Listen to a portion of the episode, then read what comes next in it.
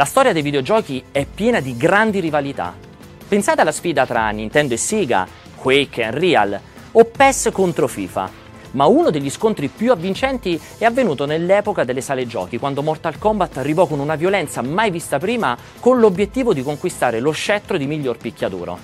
Ancora oggi, a quasi 30 anni di distanza, la serie è viva e vegeta e in questo punto doc vi racconteremo la sua storia a partire dalle primissime fatality.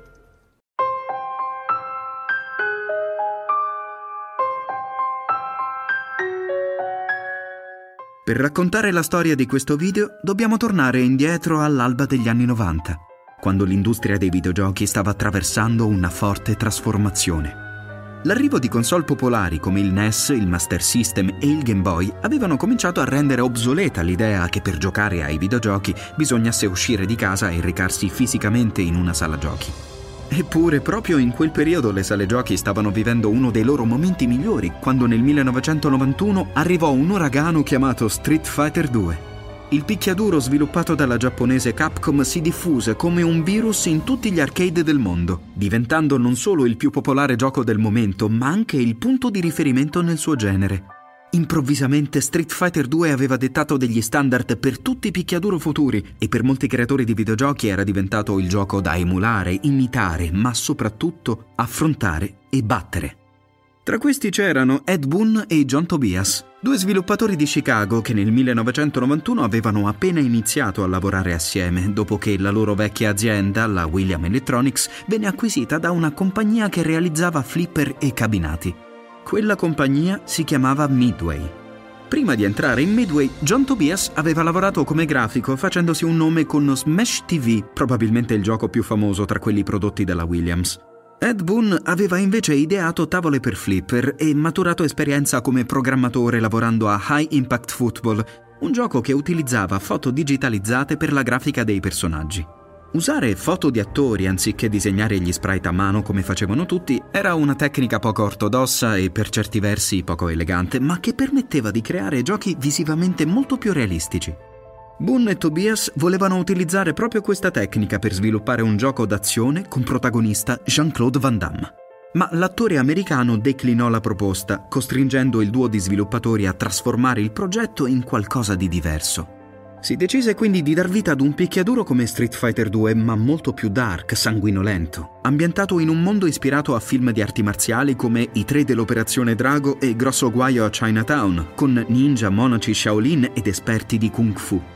Visto che Midway non aveva tra i suoi giochi un picchiaduro e vedendo il successo clamoroso che stava avendo Street Fighter 2 in sala giochi, i piani alti della compagnia approvarono immediatamente il progetto. Fu così che un piccolo team di quattro persone cominciò a lavorare su quello che si sarebbe chiamato Mortal Kombat. Da Street Fighter 2 Mortal Kombat riprendeva alcune convenzioni come la cura per i personaggi, la capacità di parare i colpi, di eseguire mosse speciali e lanciare proiettili dalla distanza. Per il resto però l'obiettivo di Ed Boon e John Tobias era quello di allontanarsi il più possibile dal gioco Capcom, così da offrire un'esperienza diversa, unica. Anziché utilizzare 6 pulsanti come in Street Fighter, Mortal Kombat ne usava 4. Mentre in Street Fighter si parava andando indietro, in Mortal Kombat bisognava premere un tasto a parte. Se in Street Fighter i combattimenti erano più cartoon, in Mortal Kombat erano violenti scontri all'ultimo sangue. Un po' per caso venne poi introdotto per la prima volta il cosiddetto juggling, ovvero la possibilità di continuare a colpire un nemico mentre è ancora a mezz'aria. Molta più enfasi era stata data alla storia, al mondo e al background dei personaggi. Liu Kang era un esperto di kung fu ispirato come aspetto a Bruce Lee. Raiden era un dio del tuono. C'era un membro delle forze speciali chiamato Sonya Blade e tre ninja noti come Scorpio, Sub-Zero e Reptile. E poi c'era Johnny Cage, attore di Hollywood presuntuoso e gradasso che voleva essere una sorta di parodia di Jean-Claude Van Damme. Come da copione, Mortal Kombat utilizzò un cast di attori in carne ed ossa composto da esperti di atletica e arti marziali. Daniel Pesina impersonava sia Johnny Cage che i tre ninja. Rich Divizio era Kano, Liz Maleki Sonia, mentre per la parte di Liu Kang c'era Ho Sung Pak, stuntman di origini coreane che aveva lavorato al film Tartarughe Ninja 2. Seguiti da John Tobias, il gruppo di attori era libero di improvvisare, contribuire ai costumi e proporre nuove tecniche, e fu proprio durante queste sessioni che nacquero alcuni degli attacchi più iconici della serie. Una delle idee più caratteristiche introdotte in Mortal Kombat, l'elemento più iconico dell'intero gioco era tuttavia rappresentato dalle fatality. Una volta portata a zero la salute dell'avversario, il vincitore aveva a disposizione pochi secondi per eseguire una particolare combinazione di tasti in grado di attivare un attacco dalla violenza disumana. Dopo appena una decina di mesi di sviluppo, Mortal Kombat arrivò in sala giochi in un cabinato aggressivo e con la sua grafica realistica, i fiumi di sangue e gli attacchi violentissimi riuscì ad attirare l'attenzione di molti ragazzi che cominciarono a radunarsi attorno a questo gioco così estremo e fuori dal comune. Mortal Kombat non aveva il gameplay profondo o le animazioni fluide di Street Fighter 2, ma non importava. Gli appassionati si raccoglievano attorno al cabinato non solo per giocare, ma anche per assistere alle fatality e scambiarsi consigli e segreti. L'unico modo per venire a conoscenza delle combinazioni nascoste era attraverso riviste e guide strategiche, mentre il team di sviluppo si era divertito a inserire piccole sorprese qua e là.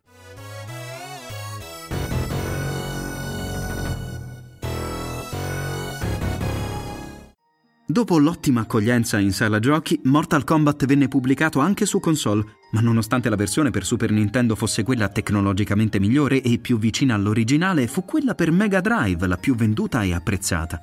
Il motivo era semplice. Nintendo of America aveva imposto che il gioco venisse censurato sulla sua console cambiando il colore del sangue in modo che sembrasse sudore. Ma i giocatori non volevano giocare a una versione edulcorata di Mortal Kombat e così chi poteva acquistava il gioco su Mega Drive, visto che sulla console Sega bastava inserire una combinazione di tasti per attivare lo stesso livello di violenza della versione da sala giochi. Censurare Mortal Kombat fu un grosso errore da parte di Nintendo, visto che il picchiaduro di Midway contribuì ad aumentare drasticamente le vendite del Mega Drive in Occidente. Una volta pubblicato Mortal Kombat, Ed Boon e John Tobias erano pronti a voltare pagina. Avevano quindi iniziato a discutere di un possibile gioco basato sulla licenza di Star Wars. Ma visto il successo stellare di Mortal Kombat, Midway era di tutt'altra idea. Nessun gioco di Star Wars. Bisognava fare un nuovo Mortal Kombat.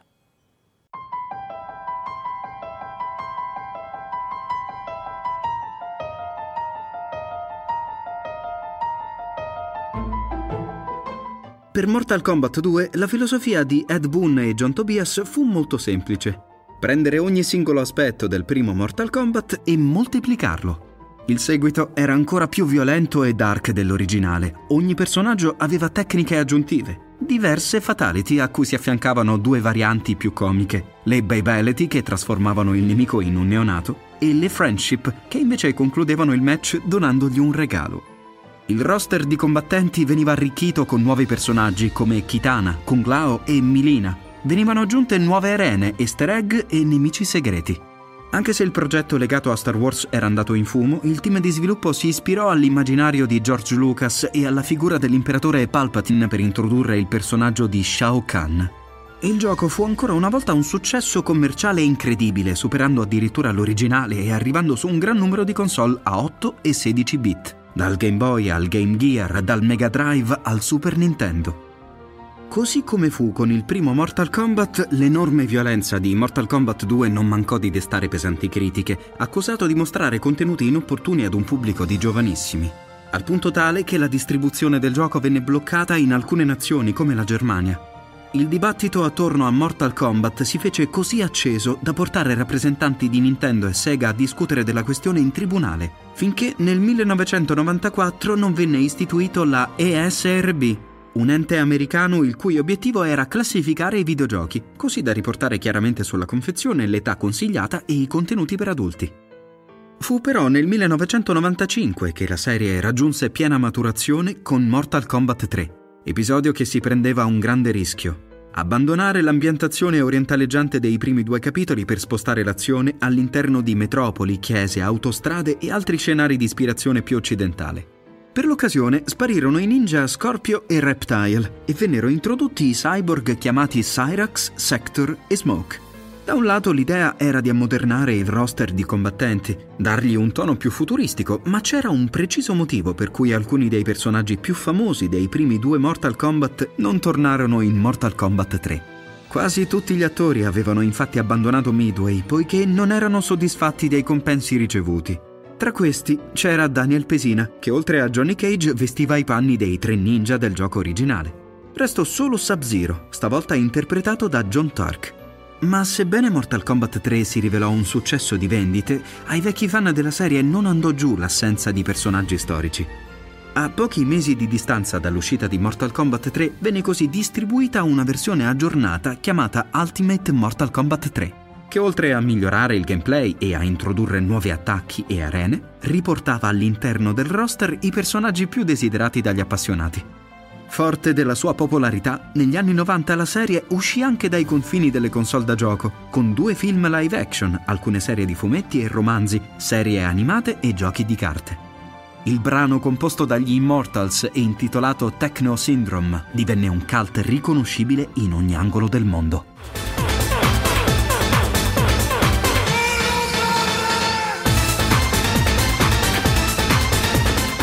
Arrivato su un gran numero di console casalinghe e portatili, Ultimate Mortal Kombat 3 rappresenta per moltissimi giocatori il punto più alto raggiunto dalla saga. Eppure è proprio a questo punto della nostra storia che la creatura di Ed Boon e John Tobias comincia a mostrare il fianco.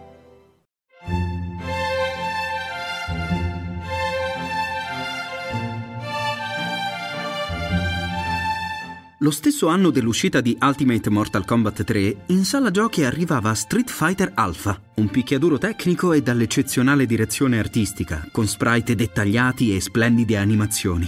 In quegli anni fecero la loro comparsa anche i primi picchiaduro in 3D, dal rivoluzionario Virtua Fighter del 1993 a Soul Edge, passando per Battle Arena Toshinden e il primissimo Tekken. A confronto, le foto scontornate e le poche animazioni di Mortal Kombat cominciavano a sembrare fin troppo obsolete. Dopo un ulteriore aggiornamento chiamato Mortal Kombat Trilogy, Midway decise così di tentare il grande salto e di ammodernare la serie con una grafica 3D. Il risultato fu Mortal Kombat 4, uscito nel 97 in sala giochi e poi l'anno dopo su PC, PlayStation e Nintendo 64. Il gioco però non era all'altezza dei capitoli precedenti. Animare personaggi in 3D era molto più difficile del previsto e così tecniche speciali e fatality vennero ridotte all'osso e semplificate. E poi a Mortal Kombat 4 mancava la libertà di movimento di Soul Calibur, la fluidità di Virtua Fighter o lo spessore di Street Fighter 3. E a poco servì l'aggiornamento uscito su Dreamcast chiamato Mortal Kombat Gold.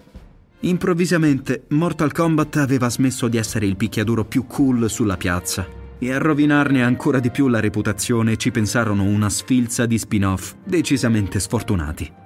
Mortal Kombat Mythologies Sub-Zero e Mortal Kombat Special Forces erano due giochi a metà tra platform e picchiaduro a scorrimento, noiosi da giocare e ancora peggiori da vedere. Fu in questo periodo che John Tobias e altri membri del team abbandonarono Midway per fondare un nuovo studio, lasciando a Ed Boon una gigantesca patata bollente, salvare il franchise dal baratro. Per farlo, il padre di Mortal Kombat decise di ripartire da zero cercando di capire quale fosse l'essenza della saga, cosa bisognava conservare e dove era invece necessario rivoluzionare la formula. Nel 2002, cinque anni dopo l'uscita di Mortal Kombat 4, la serie tornò in carreggiata con Mortal Kombat Deadly Alliance per PlayStation 2, Xbox e GameCube. Nella grafica e nelle animazioni, Deadly Alliance era un notevole passo avanti rispetto al quarto capitolo. Le fatality erano tornate ad essere spettacolari, mentre anche il gameplay era migliorato e più profondo quei personaggi che potevano cambiare stile di combattimento con la pressione di un tasto. Ma soprattutto Deadly Alliance era pieno zeppo di contenuti, con un enorme roster di personaggi vecchi e nuovi, oltre all'aggiunta della modalità Conquest, che espandeva la storia attraverso una serie di missioni da portare a termine. Mortal Kombat Deadly Alliance venne promosso nelle recensioni e ottenne buone vendite. E anche se non era all'altezza di Tekken o Dead or Alive, permise alla serie di sopravvivere e svecchiarsi. Partendo dalle fondamenta di Deadly Alliance, nel 2004 Mortal Kombat Deception portava su console un'esperienza ancora più ricca di contenuti, più violenta e dal gameplay più vario, tra minigiochi, segreti da sbloccare e una campagna single player capace di intrattenere per oltre 20 ore. Un'enormità per un picchiaduro. In questo periodo di risveglio per il franchise, anche gli spin-off cominciavano a ricevere consensi di critica e pubblico. Uscito su PlayStation 2 e Xbox nel 2005, Mortal Kombat Shaolin Monks era un gioco d'azione con protagonisti Liu Kang e Kung Lao, che riusciva non solo ad essere divertente e ricco di modalità, ma riprendeva i personaggi più famosi della serie e implementava nei combattimenti le immancabili fatality.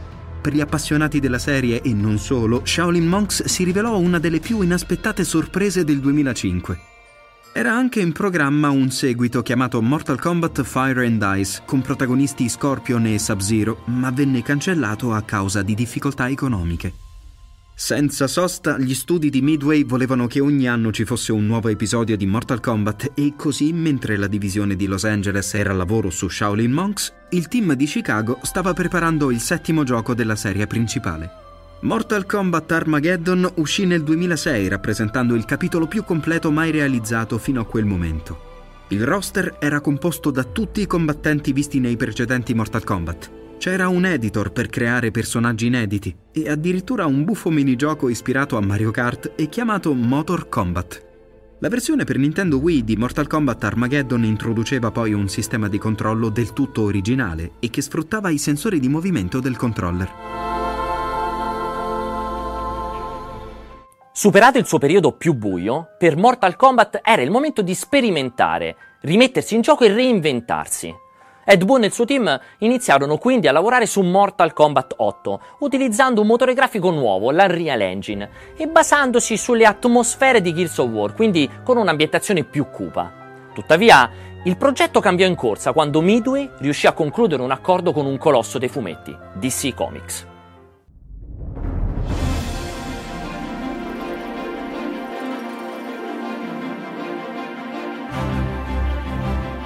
Nel corso degli anni 90 diversi picchiaduro cominciarono a includere personaggi tratti dalle serie più disparate. Ma il crossover più popolare è stato senza dubbio quello di Marvel vs. Capcom, dove supereroi come Spider-Man, Hulk, Wolverine si mescolavano ai combattenti di Street Fighter e altre serie Capcom.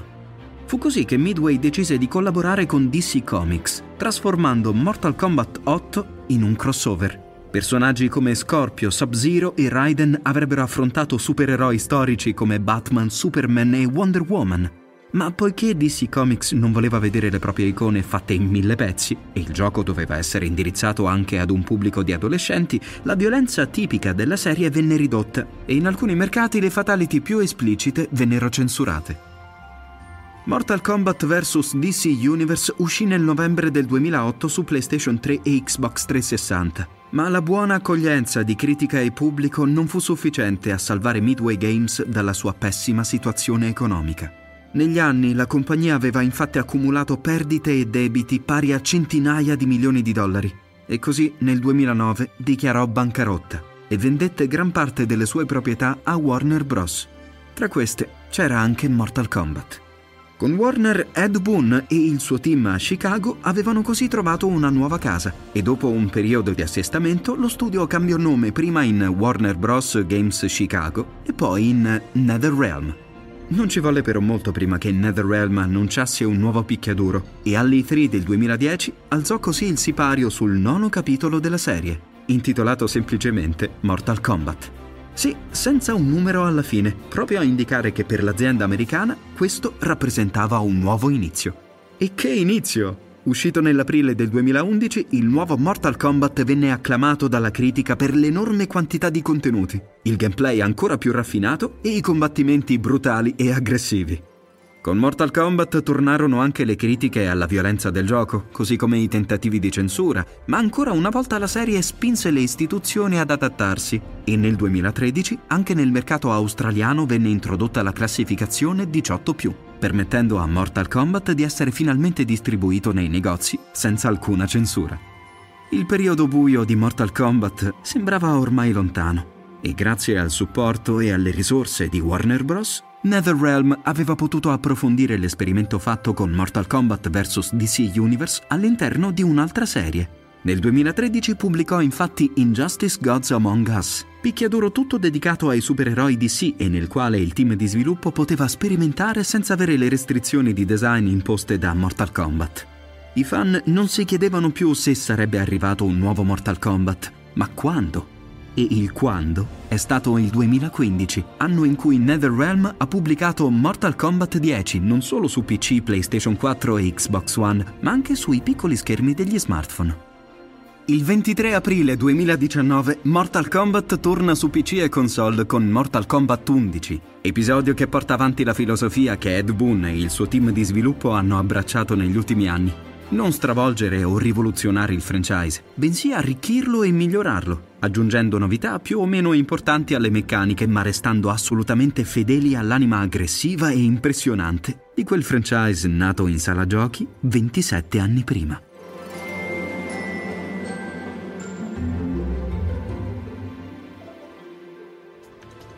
Se il primo Mortal Kombat è stato realizzato da appena 4 persone e una manciata di attori improvvisati, il nuovo Mortal Kombat 11 è frutto del lavoro di centinaia di sviluppatori e veterani del settore. Eppure, quello spirito ribelle della saga è ancora lì, pronto a sorprendere il giocatore, a divertirlo e magari a scioccarlo con sequenze sempre più spettacolari e sanguinolente.